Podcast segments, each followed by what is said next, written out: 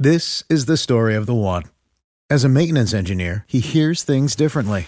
To the untrained ear, everything on his shop floor might sound fine, but he can hear gears grinding or a belt slipping. So he steps in to fix the problem at hand before it gets out of hand. And he knows Grainger's got the right product he needs to get the job done, which is music to his ears. Call, clickgrainger.com, or just stop by. Granger, for the ones who get it done.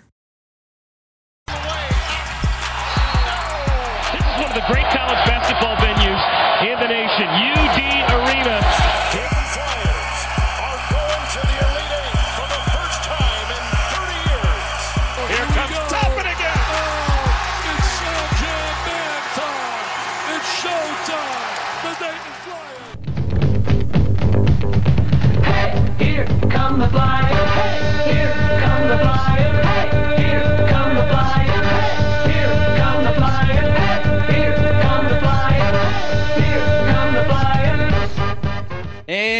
Welcome back to Talking Out Loud. Happy Friday to all of you out there. Flyers heading into the weekend. A Little Friday release here to accommodate our special guest tonight. It's uh, WHIO's very own host of Flyer Feedback, the most trusted voice in the Miami Valley, John Bedell. John, welcome back to the show. It's been a minute since you've been on our airwaves. We'd like to welcome you back. Hi, my name is John Bedell, and I feel ensorcelled about being Drewby's friend.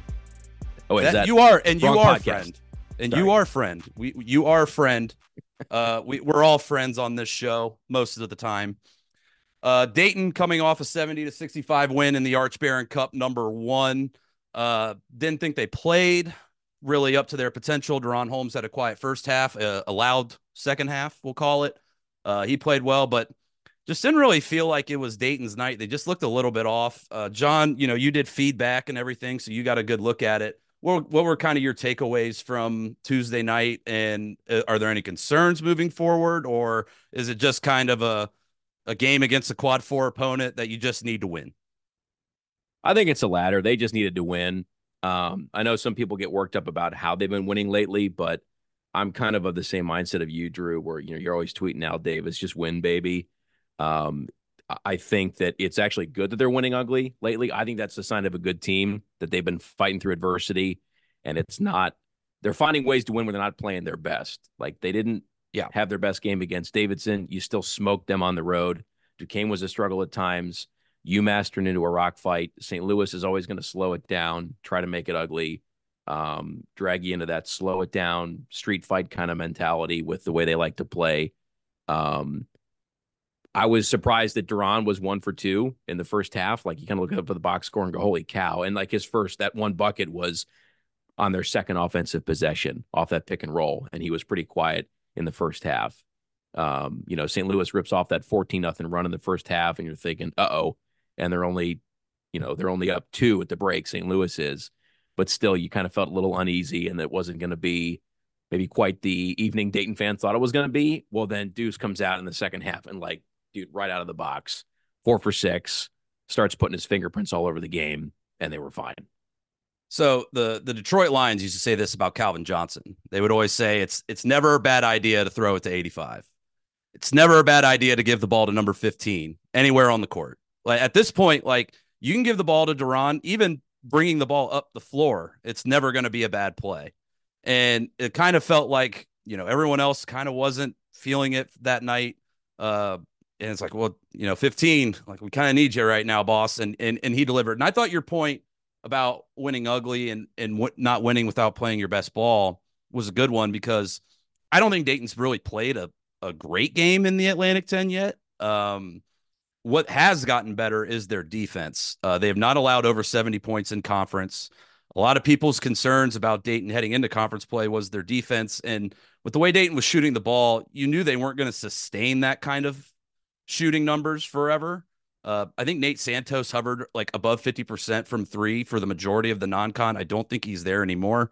Um, we're not a numbers show, we're a vibe show. And the vibes say that he's shooting under 50% now. Um, and but I, I think you're right. And I still think Dayton is has yet to play their best ball. Um, you know, St. Louis, like, what do you make of St. Louis? Like Ford, it kind of feels like he's on the hot seat. We had the burner account fiasco last week, which I touched on on the show, and then this week, you know, he's putting on his best Shaka Smart impersonation, trying to swipe down on Javon Bennett while he's taking a three. Oddly enough, it was the only shot that Javon Bennett made all night. So it's not very good defense, Travis, if we're being honest. Um, but w- what's an area you'd like to see Dayton improve offensively? Is there something that you've seen or observed that you know, hey, maybe we're not doing as much of this, or if you tweak this, I think it could look a little bit better. I mean, I think, well, two things. One, to go back to your earlier point, the one red flag from Tuesday, and I think it's not huge because it has been an outlier because they've been shooting 74, almost 74% from the free throw line. I know where you're this going with this. But holy cow, man. Uh, I what I said on the air on Tuesday, and I'm sure this prompted uh, some sweaters somewhere to get upset that were listening. What I what I said was, I'm not typically make your free throw guy, but you got to make your free throws on Tuesday. And what I mean by that is, like, if you lose a two possession game, you lose by five. There's always inevitably somebody that'll call us up and say, "Well, if you just made your free throws, you would have won Right. that game. You missed seven, and if you would have made those seven free throws, you would have won the game." I don't typically subscribe to that because it's it's more complex than that. There's I'm of the mindset that there, in the flow of a game, there's different things you could have done besides making, let's say, those seven free throws in a five possession or a five point loss, two possession game that would have made the game not come down to those free throws to begin with. And the flow of the game just isn't as simple as it boils down to just make those free throws. But man, when you go to the line more than four times as often as your opponent, like they did on Tuesday, Dayton shot 29 free throws. St. Louis attempted seven.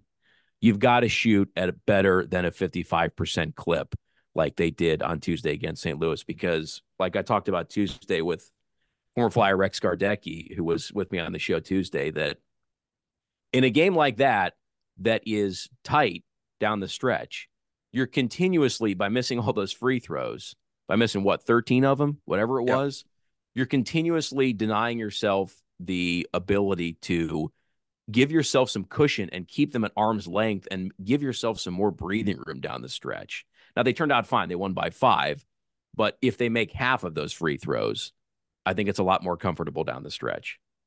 Yeah, certainly. And I, I I'm with you on like when you lose by five, you can always go back like, well, if they we would have made these free throws, well, that changes the entire complexion of the game.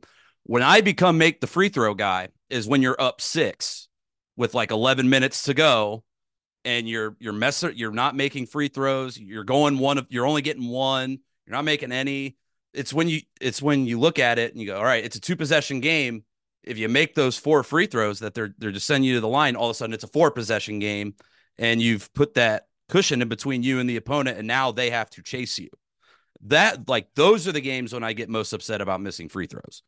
And it's like the ones when you lose by four, you know, there's a lot of different things that go into why you lost the basketball game. And very rarely are free throws unless you were up like two with five seconds to go and you miss the front end of a one and one and they come down and hit a three to literally win the game. Like very rarely do you lose a game because you couldn't make free throws, but you can let teams hang around in a, in a game that they're not supposed to when you miss free throws. And I think that is kind of what happened on Tuesday.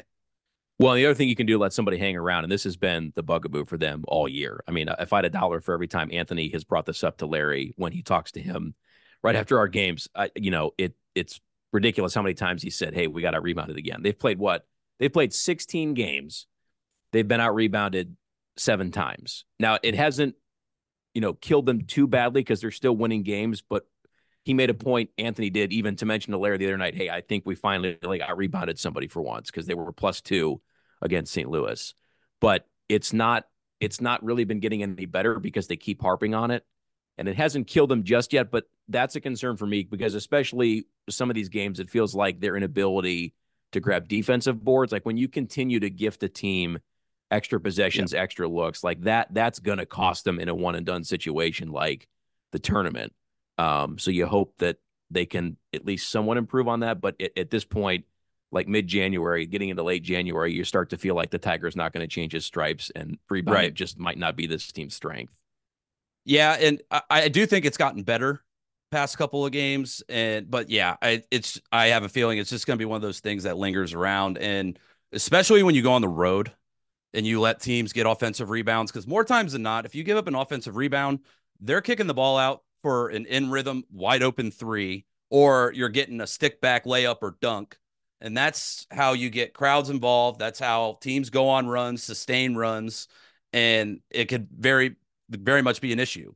The Houston game was, you know, the worst case scenario of to what can happen to you if you are not at least mediocre on the defensive glass. Like you don't need to go out there and be five Dennis Rodmans. You know, offensive rebounds are going to happen in basketball. But man, when you're giving up like 13 to 15, I don't know what the actual number is, but like when you're giving up double digit offensive rebounds every night, like it does get tiresome. And I feel like I've said this about roughly 90% of Dayton teams in my lifetime is that they can't rebound. The 2019 2020 team could rebound. Like they, that team didn't really have a weakness, but like they could rebound. And I feel like 90% of Dayton teams in the we've always had this issue and but I don't think it's quite been this bad. No, and it's not. I don't want to kill them about it because it's Right. you know, like I said, they're it, it's And not we're like- winning. We're 14 and 2. Like it, That's it- the other when, thing. when you're 14 and 2, Yeah. like you got to find and the, the other thing is is there aren't really a lot of other areas to nitpick about this basketball team. There really Correct. isn't. So That is when you see that thing that could flip a game, you know, God heaven forbid, the second week of March, you want to fine tune that stuff before you get there. Well, and I think too, they also had flashes on Tuesday night where the rebounding was really good for different stretches. Right. Uh, like I remember Javon Bennett. Uh, I think it was the second half, if I remember right, because they were going away from me on the floor.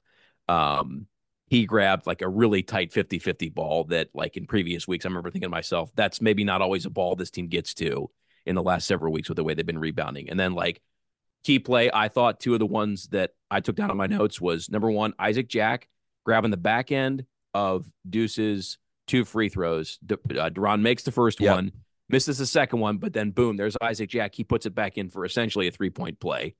And then the second one was Deuce getting his own miss in the second half, gets the rebound, dribbles out to the right wing, and bang, right in St. Louis's face, there's a three. So there's Yep. two plays where a rebound is an instant spark plug and a huge offensive boost for that crowd that, dude, I got to say, that place was going bonkers on Tuesday Yep. night. That was it's a party. we're reaching that was fun. we're probably not quite to like the level of loud that the the peak 1920 but we're in the neighborhood we're we're starting to knock on the gates a little bit and saturday could be like if we go on like a 15-2 run punctuated by like a leak out DaRon Holmes dunk that that place is gonna go ballistic and I, I'm very excited I've you know with with my job at 700 uh WLW now. I haven't been able to go to as many games this year and I will be there on Saturday. I told I straight up told my scheduler at work I'm not missing this one.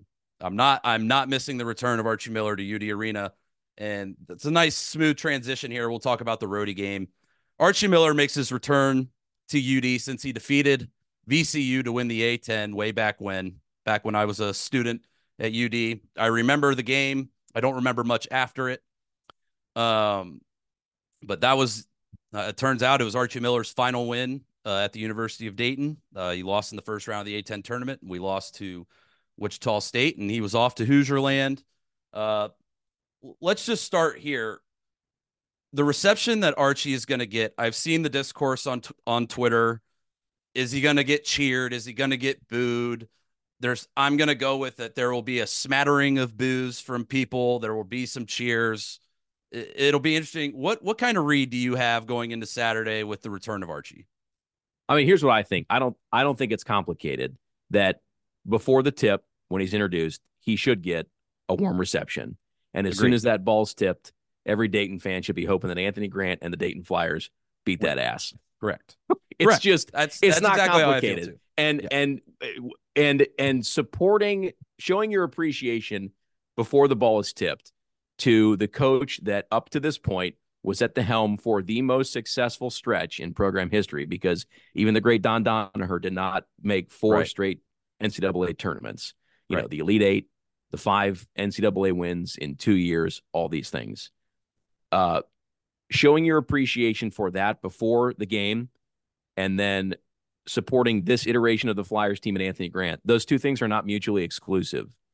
And I I just don't I don't I don't get it. I mean, I I, I shouldn't say I don't get it. I do understand some of the attitude of some Dayton fans who feel jilted because he decided left. to He left to go to what he viewed as greener pastures. And let's get one thing straight: he did not leave. He did not take a pay cut going to Bloomington. Okay, No. that didn't happen. Um, and the prestige because I remember his dad. I'm pretty sure it was his dad, John, and not Archie himself, that gave Tom Archdeacon the quote of, uh, you know, John had kind of given Arch the inside baseball after he got hired of kind of how Archie felt through the process, uh, and IU reaching out to him and all that, and how they closed the deal to go to Bloomington. And John had told Arch, you know, basically Archie had had thought there's there's a handful of jobs in America that when they call you don't say no to, and Indiana is one of them. And I get that. You know, he comes from a coaching family. Archie, you know, didn't have any other hobbies, didn't hunt, didn't fish. Like he just Right. Ate, sleeps, breathes, slept basketball. and breathes basketball. And to get a chance to go to a place like Indiana where, you know, he wanted to, it wasn't just about the money. He wanted to advance, you know, his career, go to a, a, a place that he viewed as, you know, it does have a lot of prestige and a place Yep. where they've had trouble following through on these expectations lately. But to win a national title, like that's the expectation there. And, And put can you yourself- blame him for that. Right. And you put him put yourself in his shoes. I could be the guy to bring Indiana back. Like that, I think that little portion of the Indiana job is why it remains so coveted as it is. Is like I could be the guy that can get Indiana back to where they once were under Coach Knight. Will they ever get there? I don't know. I kind of have my doubts. They kind of feel Nebraska football adjacent to me. But basketball is, you know, basketball is a completely different sport than football. You get two or three guys, you know, you can be really good. But I think the the vi- the vision he had was like, I'm going to bring Indiana basketball back, and Oh, obviously for sure. it didn't work out for him there. Yeah. I thought he had some, you know, solid years, but again, but the the flip side of that coin when you go to a program like that is they do not have the patience for it. And if you do not bring them Nope. immediate success, you are going to be shown the door exactly how he was. And, And you get a so great buyout in the in the process. You get a really good yeah. buyout. Here's 10 million to go away. I'm sure Morgan didn't mind the buyout. Uh, But, But no, I, I mean, and personally, like he always treated me well here in Right. Dayton. You know, I spent a lot. I've of never time heard I've he heard nothing over. but good things about Archie from Yeah, media I mean, members and he the like. he came over a lot to Channel Seven to do the coaches show with Hartsock back in the day, and I was working Sunday mornings back in that time. He was always good. You know, it wasn't like any in depth long conversations, but he was always good to me. Um, and I know that I don't speak for Larry Hansgen often. He can do that for himself, but I know that Larry feels the exact same way. We've had this exact conversation in the last few weeks, and Larry's like, "Look, I hope that he gets received well. I think he should." And then obviously Dayton fans are going to want the Flyers to just smoke uh, Rhode Island. Another quad four game on Saturday. Don't lose quad four games, Drew. That's and that that's always and that advisable. is kind of what like I want to talk about is for as much as we're putting into this game and as emotional as it'll be and the kind of stuff that I'll be flying around pregame, you strip that all away, and all this is is a quad four game against a team you should you should beat. And if you lose to them when the resumes come out in March, it's going to say bad loss, Rhode Island at home. It's not going to care that it was Archie Miller's retur- first game back in Dayton. The the committee doesn't care about that kind of shit.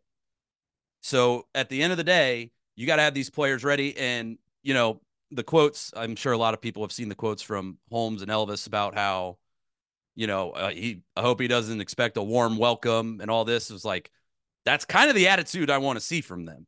Like, oh, okay, you want to cheer, you want to cheer this guy down, you know, the guy that we're playing because they don't have any emotional attachment to Archie Miller. correct. Like they, correct. they don't like they may remember Dayton going to the Elite Eight when they were what I was 18, so they had to be like 11 or something Yeah. like that or 12. So like, you think they care? Like they, I'm sure they want to go out and like, no, Grant's our guy. Like this is our man. Right. And Correct. you know these kids aren't dumb.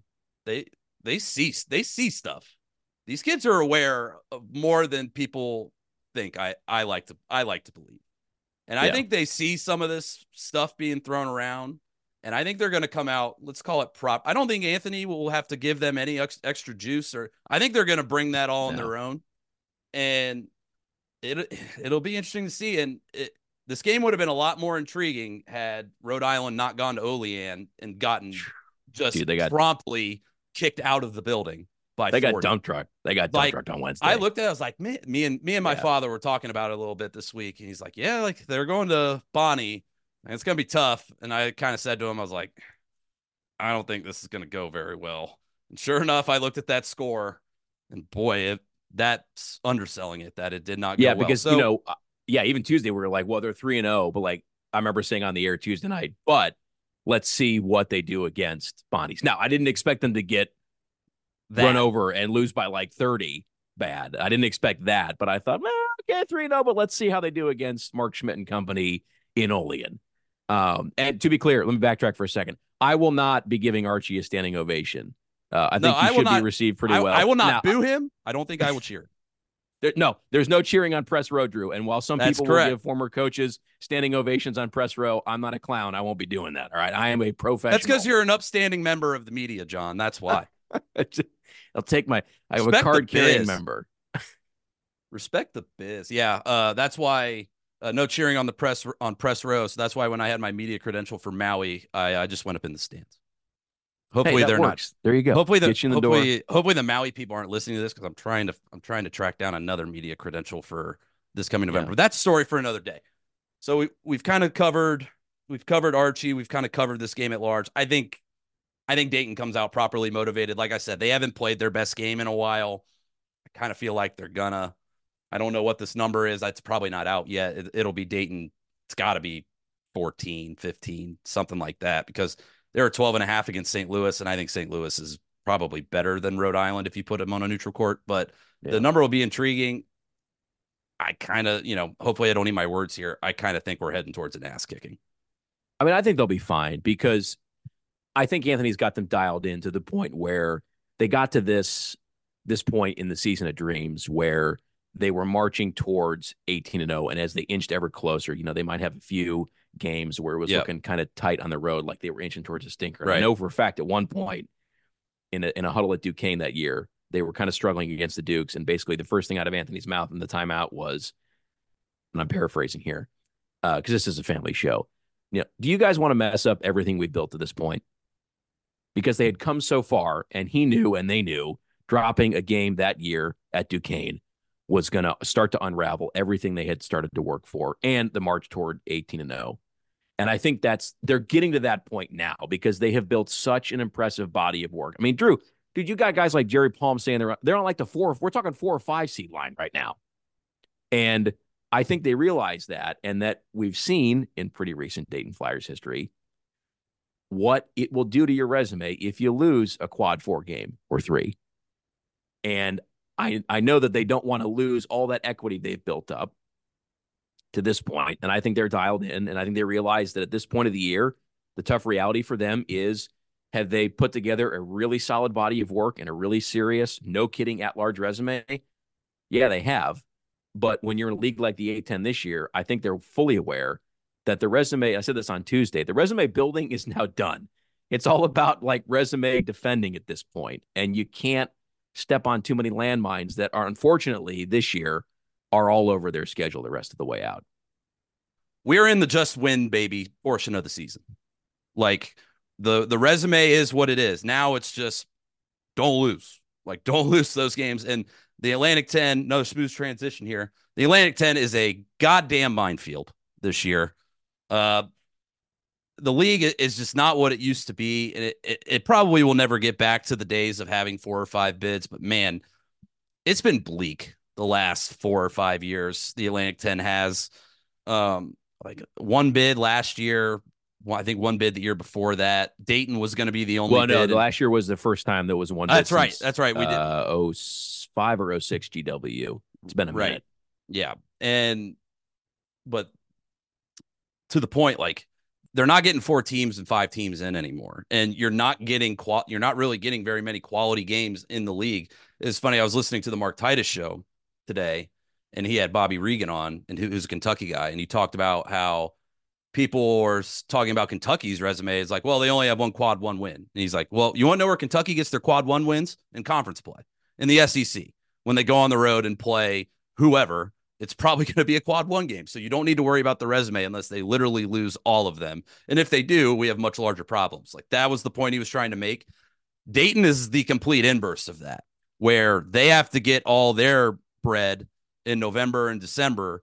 And then they just got to hold on to the cliff for dear life and hope that those teams you beat in November, December can find it in January and February. And that portion has happened for them this year with Cincinnati starting to compete in the Big 12, getting a big win against TCU. St. John's has been very tough in the Big East. SMU is a win that has paid dividends. Even LSU, which has is a quad two game.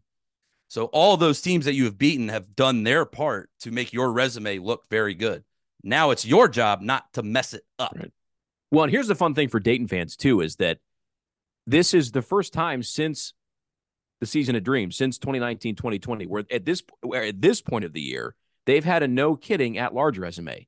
They just Yep. didn't have that in 21 and 22 because even after those incredible wins of Kansas and Belmont Yep. and Miami, You still you still lost season UMass Lowell at you home. completely killed all of your margin for error and were like barely breaking even at that point because you had cratered with those three Yeah. buy game losses and then you dropped the one you know and then to their credit they ripped off a whole bunch of wins the rest of the way out and avoided any more bad losses until they got to LaSalle and until they got to Richmond in the A10 tournament and the committee flat out telling you when they were the first team out look you guys masterclass in take care of your own business and don't leave it in our hands because we didn't think your resume was nearly strong enough to survive Yep. Richmond's bid steal.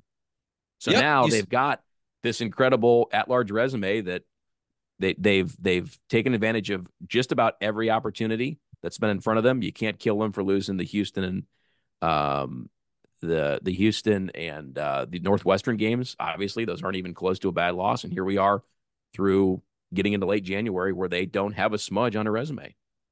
This is the story of the one. As head of maintenance at a concert hall, he knows the show must always go on. That's why he works behind the scenes, ensuring every light is working, the HVAC is humming, and his facility shines. With Grainger's supplies and solutions for every challenge he faces, plus 24 7 customer support, his venue never misses a beat. Call quickgrainger.com or just stop by. Granger, for the ones who get it done. When you need mealtime inspiration, it's worth shopping Kroger, where you'll find over 30,000 mouthwatering choices that excite your inner foodie. And no matter what tasty choice you make, you'll enjoy our everyday low prices, plus extra ways to save, like digital coupons worth over $600 each week. You can also save up to $1 off per gallon at the pump with fuel points. More savings and more inspiring flavors make shopping Kroger worth it every time. Kroger, fresh for everyone. Fuel restrictions apply. Prescription products require completion of an online medication consultation with an independent healthcare provider through the LifeMD platform and are only available if prescribed. Subscription required. Individual results may vary. Additional restrictions apply at lifemd.com. Read all warnings before using GLP 1s. Side effects may include a risk of thyroid C cell tumors. Do not use GLP 1s if you or your family have a history of thyroid cancer. If you've struggled for years to lose weight and have given up hope, did you know you can now access GLP 1 prescription medications through LifeMD? LifeMD is now offering eligible patients online access to GLP 1s, the breakthrough prescription medication that can help you lose body fat and weight. Listen to what people are saying. You just take your shot. It doesn't feel like you're on a diet. What I wasn't expecting it to do was to shut off the food noise. This was life altering. And if I can do it, I feel like anybody can do it. And here's the best part your insurance may cover 100% of the cost of your medication. So go to trylifemd.com to have your eligibility checked right now. Get started today at trylifemd.com. That's T R Y L I F E M D.com. Yeah, and that's that's well said. And if you just take care of your business, don't lose the quad four games, you're going to find yourself in the tournament regardless of what happens in the Atlantic 10 tournament. But, but the big thing I want to I want to win the A10 tournament this year. If nothing else, I want to win that darn tournament because you want to know something that you know, everybody's having the debate: who's better, Coach Grant, Coach Miller, all this and that. You want to know something they have in common? Neither of them have won the Atlantic 10 tournament. Neither did Brian. Well, Gregory may have. Did Gregory win it when he was the was Gregory the coach? Or was that Purnell that won it? That's real. 03? That's real time fact check. Oh man, that 03 would have been BG, right? I think it would have been first year of BG, BG or it's last year of Purnell or first year of BG. Oh boy. For some reason, I want to say it was Gregory.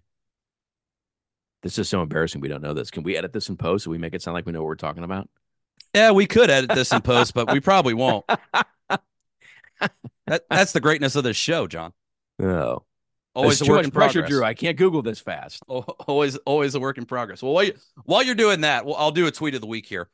Uh, West Pine Bluffs St. Louis Twitter account. Uh, he tweeted on Tuesday night after Dayton's victory. Uh, nobody celebrates quad four wins quite like Dayton does. Now, uh, I don't know if he's just buying into the hoopla of the ABC as Harewood MVP trophy voters, you and I. Uh, DaRon Holmes, by the way, was the winner on Tuesday. Shocking, I know. He was a minus 150 on the betting sheet. Um, uh, Dayton's had two quad four games this year, and uh, all their quad four games are coming from conference, and you can only play the players who are in front of you. So I don't know what you're on about, man, but uh, Dayton kind of owns St. Louis uh, anyway. That it's kind of not really talked about how much success Dayton has had against St. Louis like the last six years or so. So sorry about it, man. Get better. Maybe get a new coach. There you go. Have we figured out? Have we figured out our uh, our answer here? Oh yes, the WHIO stats department, which is me. We looked it up. It was Oliver Purnell. Uh, so for Yeah, not knowing that, I'm not sure if I'm going to be allowed back on this show. And also, three of the guys that I co-host feedback with, Keith Waleskowski, Nate Green, and Brooks Hall, who all played for OP, they might just disown me and kick me off that show too. So Well, It was in fun. that in, in that case, I'll just bring them. I'll just bring all of them on. We'll have a whole big round table, and we'll just talk Yes. about how the stats department has failed them. No, not really, but I would like to have all those gentlemen on at some point. But right now, we have John Bedell. John, I mentioned the Cincinnati game. You were there, and you have a story of a unruly Bearcat calling uh, our beloved Flyers uh, bum ass Dayton. I was I was doing the radio. I was doing I was on the board for this game, which I was not happy about. I was on the board for this game, and Dan Hoard does a great job. Terry Nelson does a great job. Mo Egger, they all do a great job. The way those boys were talking after we won that game was like they just lost to someone who didn't deserve to be in the same building as them. And I straight up told all of them, you watch where this Dayton team is in January. And you want to know what happened tonight? Lance McAllister had Keith Waleskowski on his sports show on 700 WLW to talk about the Dayton Flyers. Dayton Flyers on a Cincinnati radio station. That's where the Dayton Flyers are at. John, please, floor is yours. Okay, so my wife and I went down to the game that night, and right after the under 16 timeout, first of all, first of all let me rewind. I is my understanding that UC emailed their people as their exclusive window to buy up their own chunk of tickets for the game was about 48 hours left to go on that. And they emailed and said, "Hey, if you haven't gotten tickets for the game yet, the ones that we have exclusive rights to for another couple of days, if you haven't done that yet, do that now because if you don't, the Dayton fans will buy all our tickets. So their AD, their athletic department clearly knows how Dayton fans operate. God bless this Bearcats fan sitting behind us in section 125 or whatever it was. He did not. Because right after the under 16 timeout in the first half, I hear this guy go, Man, what are all these Dayton fans doing here? I'm thinking, like, oh my Get- God, this is catching a such- catching a game four four miles from your campus and filling this place two thirds full of the rest of us. Uh, it's two thirds Chapel Blue out there, bro. So, anyways, I just kind of like I was like, okay, that's kind of funny. Here's a guy. Now, here's a guy like you know Frank Caliendo's John Madden, like who just doesn't understand Dayton, Dayton basketball, or the way this fan base travels, and the way this fan base travels like a 45 to 50 minute drive from from campus. Um, so then with about 90 seconds left, you know, the route is on. We we all watched that assing. We all saw it. We all watched it in person. We saw it with our own eyes in arena full two-thirds Dayton fans. And he goes, Drew, how are we gonna lose to bum ass Dayton? I Now, love I these kinds of people. This is so great. And as soon as he said it, I'm like, man, I'm going to get so much mileage out of this. I will say that my better judgment and the entire row of Dayton fans right in front of my wife and I, who were very nice and we had a great time with during the whole game, recognizing me in the first half. Hey, are you John Bedell? Prevented. That's me. Prevented. Yeah, I am. I am him. Yes. Thanks for watching. Um, prevented the second half beers I had had from doing the talking. Um, and so I just I didn't say some things I was thinking at that point, but what I really said was, you know, it's actually going to be a pretty good loss for you guys if you think about it. Um, and sure Not enough, wrong. shout out to that guy, man, because even though he didn't know ball, I heard the cool kid say that one time, Drew. Sure, sure. I just did, wanna sure say didn't that- know ball. A lot of people in Cincinnati didn't know ball that night. shout out to that that random Bearcats fan because man, less than a month later, bum ass Dayton is the top 25 team. Drew, what a time to be alive, man. What what a time to be alive indeed. And I'll say this: if you throw out the preseason ranking from the one year, because preseason rankings do not count. Well, I thought we hung a banner for that preseason top 25. Wasn't that a Uh, banner if we somewhere? if we did, I am going to make it a point to take it down on Saturday. Um, okay. Anthony, uh, when Anthony Grant is ranked later than November 31st, brother doesn't lose. At least in the Dayton uniform, at least as a Dayton coach, brother doesn't lose. We are 21. We are 21 in the AP. We are 19th in the net, and we are 32nd in KenPom.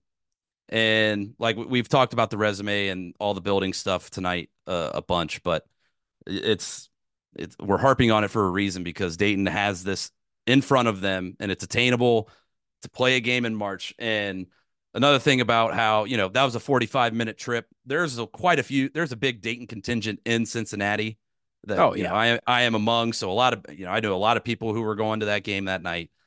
And I thought uh, DaRon Holmes's quote post game kind of said it all. He, I'm again, I'm paraphrasing here. He said, "Shit, they'd go to Antarctica to watch us play," and God Yeah, damn it, if he's not, if he, if he, he's not wrong, he is not wrong, and that's what you want to see. And with that, we are going to close out the Dayton portion of this show.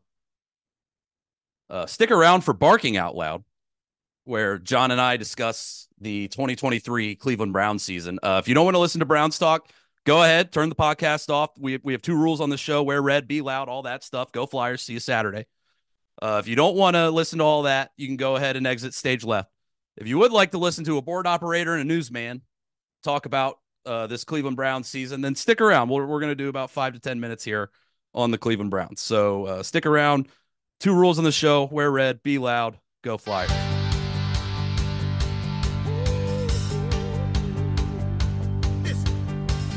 1950 in the cold and rain when my father took me to my very first game. Said the Browns are gonna show you how the game is played. Here we go again. And welcome in to Barking Out Loud, the official Dayton Flyers Cleveland Browns podcast hosted by Drew Westerheide and John Bedell. Uh, John, a tough, a tough end to what was a, a very, very fun, uh, tumultuous roller coaster ride that was the Cleveland Browns season. Uh, first question: Would you consider the season a success? Yeah. Yeah. I think it's yes. But it's it's hard to view it that way, even though we're starting to put some distance between ourselves and that stinging loss of, you know, hitting a brick wall at 100 miles an hour and everything just unraveling so quickly last Saturday. Um, I think so. I, I would agree. I my big thing was you got to make the playoffs this year. It was an all in year. Obviously, the year all in. If you'd have told me in September, it's like, all right, the Browns are eleven and six. Uh, they're going to the playoffs. Uh, they did not win the division. The Ravens did what they did. Uh, our quarterback set the world on fire in November, and you know you kind of go through the the numbers and everything. I think, oh, Sean Watson had a pretty good year. Well, he was five and one, but uh, no, that was not the case. Uh, we had Dorian Thompson Robinson, the pride of UCLA, uh, quarterback a couple games, including a, a, a game winning drive against the Steelers. PJ Walker beats the 49ers in a result that still does not make sense at all. Knowing what we know about that 49ers team and uh, what we know about PJ Walker playing quarterback. Um, obviously, Deshaun Watson goes 14 to 14 in, in the second half in Baltimore to win that game, the last game that Baltimore lost. Uh, and then uh, old Joe Cool himself, uh, Joe Flacco, comes in off the couch, but not really because he was staying in shape and throwing the ball like every day. That was my favorite thing. Is like, oh, he came in off the couch. I'm like, yeah, like yeah, he did, but like it's not like he was sitting around eating pizza and not doing anything with his time. The dude was was staying ready for an opportunity. So a season that you couldn't, you can't predict. You lose the most beloved player in that locker room by a wide margin the second week of the season due to uh, a questionable, we'll call it a questionable hit from Minkah Fitzpatrick. Um, but it was fun. John, you were there for the the Thursday night clincher Kind of Yeah, take me in, kind of take me into that environment, what that was all like, uh, everything leading up to the game, during the game, after the game. You know, kind of take me through what all that was like. Well, that was fun because I was there with my brother Tom, and uh, he texted me right after they beat the Texans the first time on Christmas Eve because we were spending Christmas Day here in Dayton, and then driving up to my folks' house in the Akron area on the 26th to go spend the rest of the week up there with mom and dad and everybody else. And so he texted me, and it was just a screen grab, Drew, of the Ticketmaster page of the two seat, one of the seats highlighted, and just the eyes emoji, and it had the price over it. So I texted him back. I was like, "Is that a piece or is that total?" Just to get some perspective. And I, I was going to pay it either way. And he goes, "It's a piece." I'm like, "Let's do it, dude." So we got the tickets. We went because you know we are going to be home. They were having it. We knew then they were going to have a chance to clinch a playoff berth on Thursday me and my brother going up, spending quality time together. And we've watched, because I'll be 37 in June. So I very faintly remember the end of the 95 season, right before he who shall not be named hijacked the franchise to Baltimore. And then since they've come back, really, that's all I really know is the rebirth era. I mean, you know, Ozzie Newsome and Otto Graham and you know Bernie and Brian Sipe. Those are all ghost stories from my late grandfather and my dad of like the glory days of Browns football past. So I've watched a lot of meaningless football in that stadium. The closest I've ever come Drew before Thursday night to watching a playoff clincher in Cleveland Brown Stadium, a meaningful football game, was the end of the 07 season one of the Brown season of dreams. They went 10 and Yep. 6. They missed the playoffs, right? We all know how that season ended. They tied the Steelers for the Colts are still dead to me for it. Correct. Yeah. So I was at that 49ers game, which we knew then was completely meaningless because of the tiebreakers that were breaking down Yeah. the way they were that year. It was an NFC game, completely meaningless, but they got to 10 and 6. That was the one one of the one o'clock games that afternoon. It was a total party leaving that place. People were feeling great. They'd won double digit wins for the first time since they came back. You know, the hype train was rolling. That was the Derek Anderson, Joe Jurevicius, Jamal Lewis team. It was so much fun. Scored a ton of points. And then the Colts had to beat the Titans on Sunday Night Football. But of course, that was like when they were going 14 and 2 with Tony Dungy. So they had to start Jim Sorgi when they had to rest all their starters to, you know, for their playoff run. And they Jim Sorgi couldn't beat the Titans and we were out. So that was the closest I'd ever come before Thursday night from seeing some meaningful football. The place was a total party walking in there. It was ready to explode. And dude, we so as we're going up the escalator, everybody's kind of like so, some woman was like, "Hey, who's doing the who's doing the dog dog pound captain?" Like, I heard it's going to be somebody big, and I was like, "I heard Chubb." She's like, "I heard Chubb too," because my my brother's buddy, one of his best friends from UD, had like some inside sources who were like, "It might mm-hmm. be Chubb." We're getting to our when we're going up the escalator. We're getting off the escalator, walking to our section up in the 500s. The lights go out, and they're starting the the player intros. So Tom's like, "We got to hurry up, dude. We got to be in our seats for that dog pound captain thing." So we get up just as they're like introducing the last three or four guys of the defense. Place goes bonkers once Miles comes out as the final introduction of the starting lineups. They do the national anthem, everything. And then Nick Chubb comes out for the dog pound captain to smash that guitar. And dude, I'll tell you what, when he was on the Jumbotron, held up the safety goggles and tossed them and put on that Batman mask, dude, that place just exploded. And I was like, I turned to I was like, Browns by a million, Browns by Yeah. a million. Like this thing is this is over. This is over. So Zach it's Zach so over. Jackson Zach Jackson had uh he was he he brought up about he's like they're making a big deal about the game day captain and he made some sarcastic like my guess is you know so and so I forget who he said it. It made me laugh. It was a good it was a funny one. But he quote tweeted that tweet. He goes Nick Chubb in a Batman mask. Place is going bonkers. I was just like oh shit. Yeah that's we we're not losing this game. No no way. Uh, I've only felt that way about two other game day captains. When I found out who they were, I was like, there's no way the Browns lose this game today. Number one was Jim Donovan earlier on in the year against the Steelers when he made his return. That I had a I had a buddy who was at that game. He was like, I didn't know whether to like primal yell or like cry my eyes out. He's like, but I knew we weren't going to lose that game. The second one was last season when we played Baltimore on Saturday afternoon, 4:30 game. J.R. Smith comes out. And it's like 15 degrees and he just takes his shirt off. And that place, like it probably wasn't quite to those two levels, but it was some of the loudest I've ever heard that stadium before. And as Yeah. I love J.R. Smith, I've loved J.R. Smith even before he was a Cleveland Cavalier. I always loved J.R. Smith. So that was my guy. So that's my game day captain story. Uh, um, Zach's so guess could- was Vinny Testaverde. I remember That's seeing right. that tweet in the That's right. and just dying because I actually know Zach a little bit. Yes, Um, that's that's who that it was. is- Vinny Test. My guess so- is Vinny Testaverde. it's so on brand. It's for good. Zach, Zach's man. a great follow. He is- Zach's he great. is He's so one of my. He's favorite. He's one of my favorite Browns guys. Good dude, inside, and yeah, and it- so funny. And so, you know, it, obviously the season ended not the way we wanted. Jacksonville has also entered into the "you're dead to me" category because all they had to do was beat the Titans again. Yep. And they they because I think if we go to Jacksonville, I think we win that game, and I think we're moving on. Running into C.J. Stroud, who is you know on the heater of a lifetime. All I ask of him now is is win this weekend. Just knock the Ravens out for me, man. Just take it all the way. Like go, just go all the way. Show Yeah. show everyone how bad of a coach Ryan Day is because he didn't win anything with you. um, and that's you know that's a that's a story for another day and another podcast. Yeah. But But uh, it, uh, no, it was year, fun while it lasted, man. The It- the sleeping on the Browns has already begun. Yeah, for Uh, sure. I- and I, I- mean, yeah, I- and, and I, I just want to say one thing, one more thing about this year that is that it's it, it can't be going forward. Obviously, it's not going to be.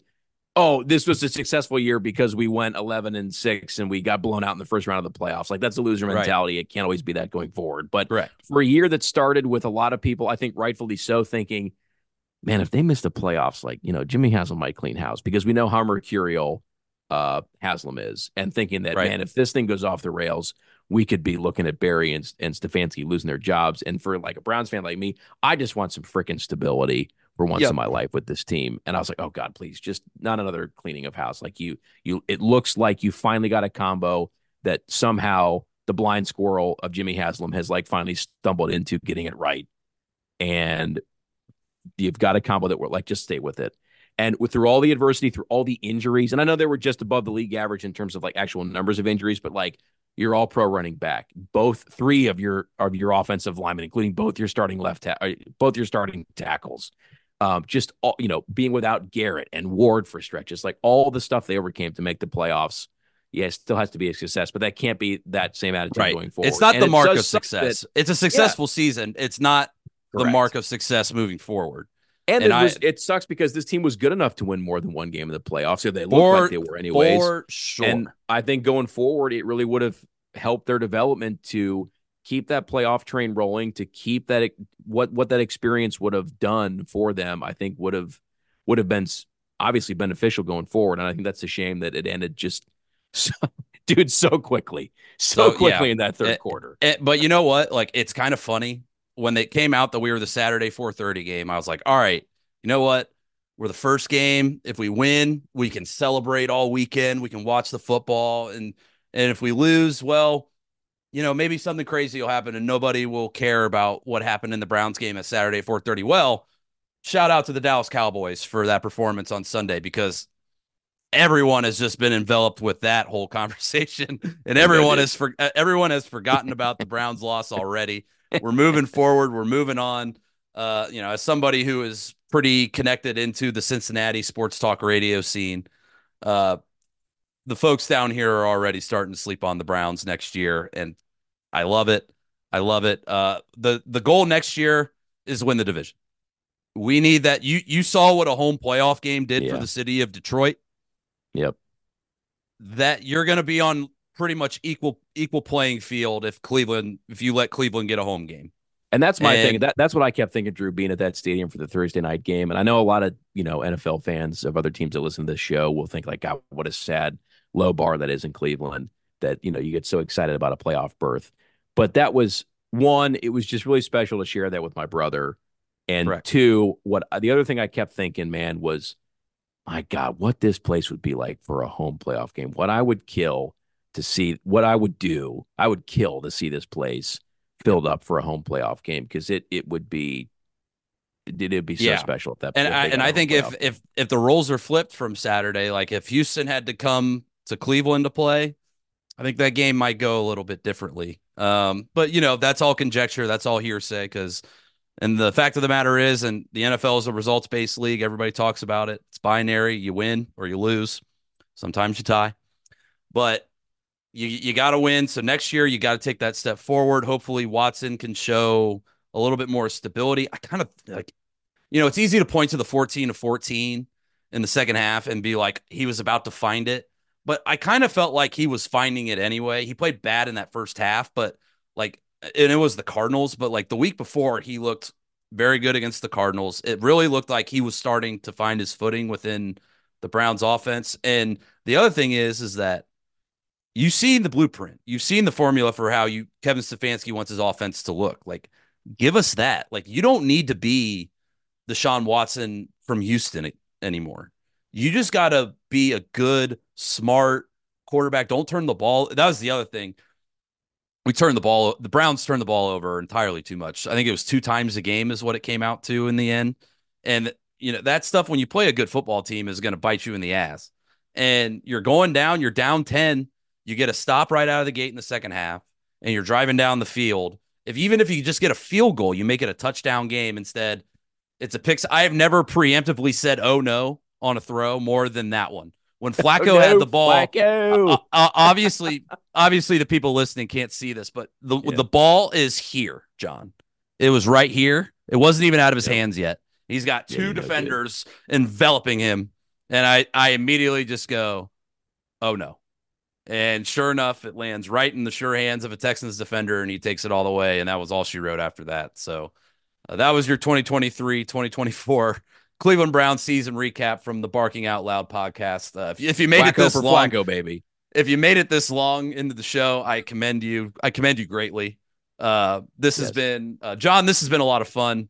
Uh, we'll have to do it again sometime soon. Uh, we'll. Ha- I'm going to. Uh, I'm going to try and get on flyer feedback. I'm trying to decide if Heck I yeah, want to be. we'll have you. I'm trying to decide if I want to be Drew in Sidney or Drew in Cincinnati. Ooh, either one. Either one. Uh, so Could be. I'm gonna I'm gonna hop on the phones, kind of bring the rep up for your flyer feedback callers a little bit. Um, you know, We're at trying- Milano's now. Don't forget, come to Milano's now. New home. Gotta All say, great choice. Great, you know, shout out to Flanagan's. Love Flanagan's. Great pub. Milano's just feels like the more appropriate setting for a flyer feedback post game. So you know what? Maybe I'll maybe I'll we'll pop into Milano's on Saturday after a Dayton victory. John, we have two rules on the show. Could you please let me know what those two rules are? Wear red and be loud. He's correct, ladies and gentlemen. Ha- enjoy the rest of your Friday or whenever you may be listening to this.